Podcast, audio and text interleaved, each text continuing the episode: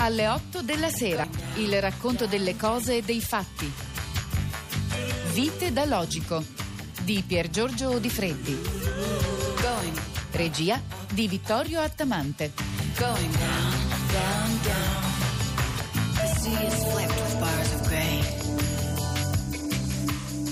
Con i risultati di completezza per la logica da una parte e di incompletezza per la matematica dall'altra, trovati da Gödel nel 1930 e 1931, e con il risultato di indecidibilità trovato invece da Turing nel 1936, abbiamo raggiunto il nostro acme del nostro corso, del nostro racconto sulla logica. Naturalmente Gödel e Turing sono i due personaggi più importanti della logica del Novecento e forse della logica in assoluto, insieme a Aristotele. Dispiace però pensare che entrambi sono finiti malamente, come forse spesso succede con i logici, anche perché effettivamente il pensiero logico è qualcosa di poco adatto ad un mondo che tutto sommato è invece illogico e irrazionale.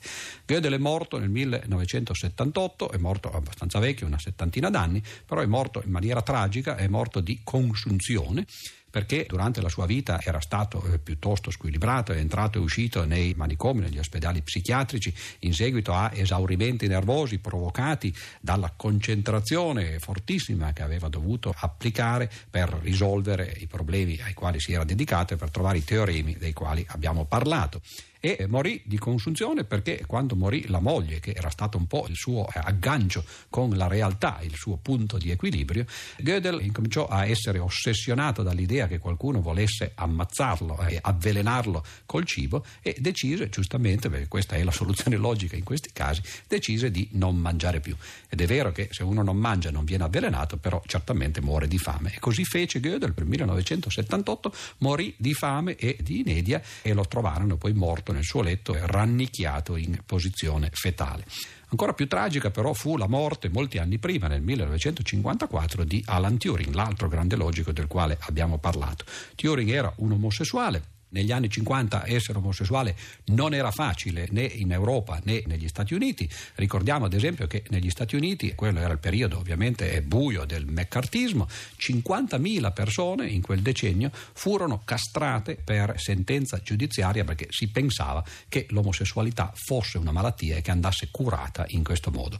Anche in Inghilterra l'omosessualità era contraria alla legge, si doveva perseguire d'ufficio, e Turing, che era omosessuale, una sera rimorchiò un ragazzino per la strada, se lo portò a casa a dormire. Quando si svegliò la mattina scoprì che un soprammobile era scomparso dalla casa e nella sua ingenuità andò a denunciare il furto. Quando gli chiesero, il commissario o il carabiniere di turno gli chiesero se pensava di avere un'idea di chi avesse potuto effettuare questo furto, Turing ingenuamente rispose sì, so benissimo, è quel ragazzo là. Quando gli chiesero come fa a saperlo, come mai, che cosa ci faceva questo ragazzo in casa sua, lui disse appunto ingenuamente, l'ho rimorchiato perché sono omosessuale. Fu arrestato appunto perché il reato doveva essere perseguito d'ufficio, però poiché Turing era un eroe della Seconda Guerra Mondiale, poiché era stato colui che aveva permesso di decifrare i codici tedeschi dell'Enigma, gli fu offerta una possibilità. La sentenza era una sentenza di incarcerazione, ma poteva decidere di farsi curare. Lui accettò questa cura, la cura era una cura a base di ormoni femminili che gli fecero cadere la barba, gli fecero crescere il seno, e dopo qualche mese Turing semplicemente decise di suicidarsi. Lo fece addentando una mela avvelenata perché non voleva far credere alla madre che si era suicidata e voleva semplicemente farle credere che si fosse trattato di un incidente. E così finirono tragicamente le vite di Gödel e Turing, di due dei più grandi logici del Novecento e probabilmente dell'intera storia dell'umanità. Dopo aver parlato di Gödel e Turing, ci rimane per completare questa nostra chiacchierata, questo nostro racconto della logica, ancora da parlare di un altro dei grandi logici, il terzo, che si chiama Alfred Tarski, un polacco che visse più o meno appunto all'epoca di Gödel. Il motivo per cui Tarski è diventato famoso, soprattutto anche negli ambienti filosofici, nei dipartimenti di filosofia, è perché riuscì a risolvere il problema della verità. Abbiamo parlato della verità abbastanza estesamente in una delle nostre prime chiacchierate. Ci ricorderemo che la verità, ad esempio nel senso greco, era qualche cosa che aveva a che fare con la scoperta, il disvelamento. Naturalmente questo è un concetto che poi è stato assimilato anche dall'arte, per esempio un'opera, una delle più tipiche sculture del barocco di Gian Lorenzo Bernini, si chiama appunto La verità svelata dal tempo. Oggi la si trova esposta, per chi volesse vederla, alla Galleria Borghese, e in realtà già il titolo dell'opera dimostra che Bernini aveva assimilato questo concetto, che la verità si svela, si scopre, perché appunto in qualche modo era stata coperta da un velo che la ricopriva. Ora, notiamo che anche nel caso della lingua quotidiana ci sono degli strani collegamenti con la verità. La verità viene dimenticata e scordata. Cosa vuol dire dimenticare? Togliere dalla mente, e scordare significa toglierla dal cuore. E invece, dall'altra parte, la si rammenta e la si ricorda, cioè la si tiene a mente e a cuore.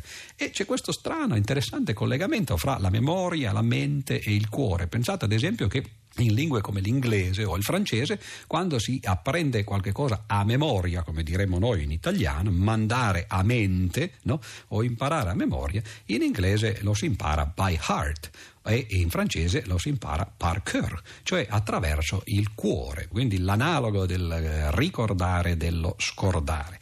Il ricordare e lo scordare sono fattori naturalmente complementari. C'è un interessante episodietto legato a Kant ormai vecchio, che licenzia il suo domestico che l'aveva servito per un'intera vita di fidata collaborazione. Questo domestico si chiamava Lampe, e Kant, che ormai aveva l'Alzheimer, come diremmo oggi, e quindi aveva una memoria estremamente labile, lavorava su un enorme tavolo in cui teneva tutto di fronte, perché ciò che non aveva di fronte agli occhi se lo dimenticava. Si fece un biglietto perché voleva assolutamente togliersi dalla mente il servitore, e sul biglietto c'era scritto ricordarsi di dimenticare Lampe, perché altrimenti se lo sarebbe dimenticato, e questo sarebbe stato un qualche cosa di negativo. In inglese e in francese, per esempio, ricordare si dice remember, che significa appunto rimemorizzare, no? O souvenir, per esempio, sovvenire, che in realtà significa venire sotto l'attenzione. E tutto questo ha a che fare naturalmente con il vero nel senso greco. Ricordiamo, l'abbiamo già detto, che la veritas invece in senso latino era qualche cosa che aveva più che altro a che fare col diritto, con ciò che nasconde quello che è vero. Naturalmente sulla verità potremmo dire tantissime cose, per esempio il fatto che quando si entra nei tribunali, cosa che non si augura a nessuno, e si va a fare a testimoni, il codice di procedura civile stabilisce che bisogna giurare di dire tutta la verità e nient'altro che la verità. Nient'altro che la verità è qualche cosa che in matematica è obbligatorio. La matematica dimostra soltanto verità. Ma il problema sta nell'altra parte. È possibile dire tutta la verità? È possibile in qualche modo riuscire a definire la verità in maniera completa? Questo è il teorema al quale ci stiamo per indirizzare, il teorema di Tarski. A Roma, qualcuno di voi ricorderà, c'è una chiesa, si chiama Santa Maria in Cosmedin, in cui c'è un disco di pietra che si chiama la Bocca della Verità. Cioè si mette dentro la mano e chi dice il falso trova questa mano tranciata. Non credo che la bocca funzioni molto, perché finora non si conoscono casi di persone che hanno avuto la mano tranciata, e mi immagino che non tutte le persone dicano così estesamente la verità. Ma è possibile una bocca della verità? È possibile un meccanismo analogo a questo nel campo della logica? Cioè è possibile riuscire a trovare una definizione della verità che stabilisca esattamente quali sono tutte e sole le verità?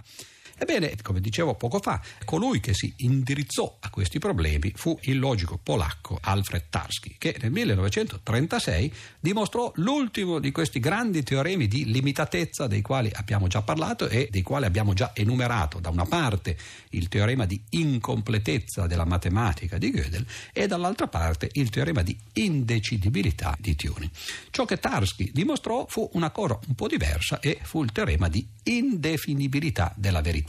Non soltanto non esistono, come Turing aveva dimostrato, dei procedimenti meccanici per decidere quali sono le verità e le falsità nel caso della logica, ma non è possibile nemmeno in generale, secondo Tarski, secondo il suo teorema, riuscire a definire, a dare una definizione della verità.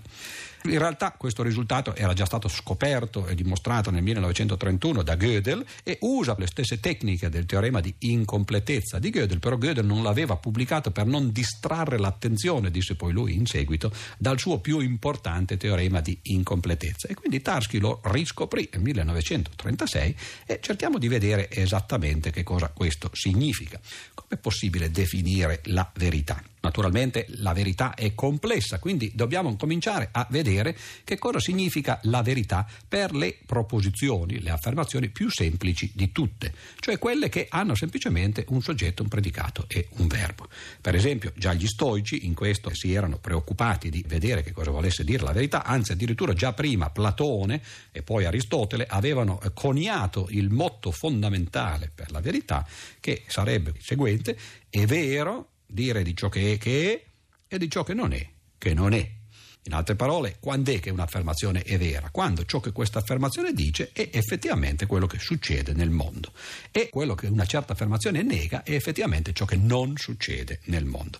Ora, questo però è facile da dire, ma è un po' più complicato naturalmente da realizzare. Gli stoici avevano fatto un esempio molto semplice, ed è: quando è che dire per esempio che è giorno è vero?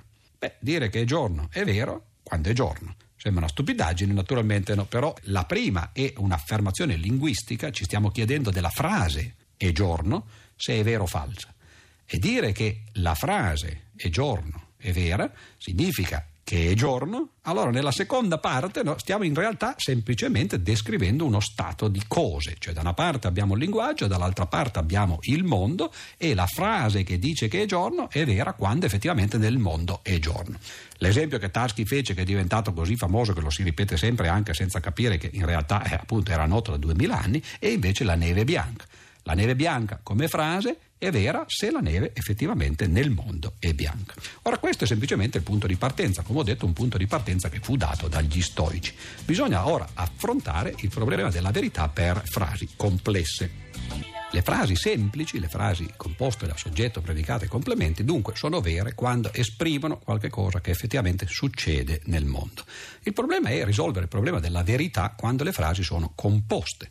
Ora, già gli stoici di nuovo avevano capito che la verità delle frasi composte da connettivi è in realtà riducibile alla verità delle frasi di cui si compongono queste frasi composte. Cioè, per esempio, se noi abbiamo una negazione, dire che una negazione è vera significa semplicemente che ciò che viene negato è falso. Dire che una congiunzione è vera significa semplicemente dire che entrambe le cose che vengono congiunte sono vere, e così via. Cioè gli stoici avevano ridotto praticamente la definizione di verità per le frasi composte da connettivi alla verità delle frasi componenti. Quello che Tarski riuscì a fare con un trucco logico, fu un trucco tecnico in realtà, fu di riuscire a definire la verità anche per le frasi composte da non soltanto dai connettivi, ma dai quantificatori che erano invece stati studiati da Aristotele, cioè le particelle come tutti, qualcuno, nessuno, di cui abbiamo parlato qualche incontro fa. Ho appena detto però prima che Tarski aveva dimostrato la indefinibilità della verità, e ho appena detto adesso come invece si può definire la verità. La cosa interessante del teorema di Tarski è questa, il fatto che questa definizione della verità è una definizione che si può dare quando si guarda ad un certo linguaggio, ma la seconda parte del teorema di Tarski, il teorema della indefinibilità della verità, dice che questa definizione non è una definizione che può stare dentro il linguaggio stesso. Cioè noi abbiamo i soliti due livelli ai quali già abbiamo accennato più di una volta, il linguaggio e il metalinguaggio, la matematica per esempio e la metamatematica. Ebbene, nel caso del linguaggio esiste una definizione di verità per quel linguaggio, ma questa definizione di verità la si dà nel metalinguaggio, e il problema è possibile spingere, costringere questa definizione che viene data nel metalinguaggio e spingerla all'interno del linguaggio? Ebbene, il teorema di Tarski dice che no. La possibilità di definire la verità all'interno del linguaggio non esiste, nessun linguaggio permette di definire la propria verità, e quindi in un certo senso si è scoperta un'altra di quelle limitazioni del linguaggio di cui Wittgenstein aveva già intuito l'esistenza. Ricorderemo per esempio la conclusione del trattato logico-filosofico di Wittgenstein su ciò di cui non si può parlare, bisogna tacere, ecco che una delle cose di cui non si può parlare all'interno del linguaggio è precisamente la verità di quello stesso linguaggio. Il modo in cui Tarski riuscì a dimostrare questo teorema è una variazione sul famoso paradosso del mentitore, al quale forse abbiamo accennato agli inizi del nostro racconto. Il paradosso del mentitore è un famoso paradosso dell'antichità che dice semplicemente: consideriamo la frase io mento, oppure, se volete, questa frase falsa, e chiediamoci che cosa succede. È possibile che sia vero che io mento? Beh, se è vero che io mento, quello che sto dicendo è vero, ma sto dicendo che sto mentendo, dunque sto dicendo il falso. E naturalmente vale anche il contrario: è possibile che io mento sia falso? Beh, se fosse falso che io mento, allora quello che sto dicendo sarebbe vero al contrario, dunque starei dicendo la verità, e di nuovo abbiamo una contraddizione. Cioè, in altre parole, dire io mento o dire questa frase è falsa è semplicemente una contraddizione. E quello che Tarski fece vedere è che è possibile riprodurre questa contraddizione, sarebbe possibile riprodurre questa contraddizione all'interno dei sistemi matematici se la verità fosse definibile. E dunque la verità non può esserlo, perché i sistemi matematici non sono inconsistenti. E questo è l'ultimo grande teorema di limitazione della logica del Novecento, che dice che la verità non è definibile all'interno del linguaggio stesso.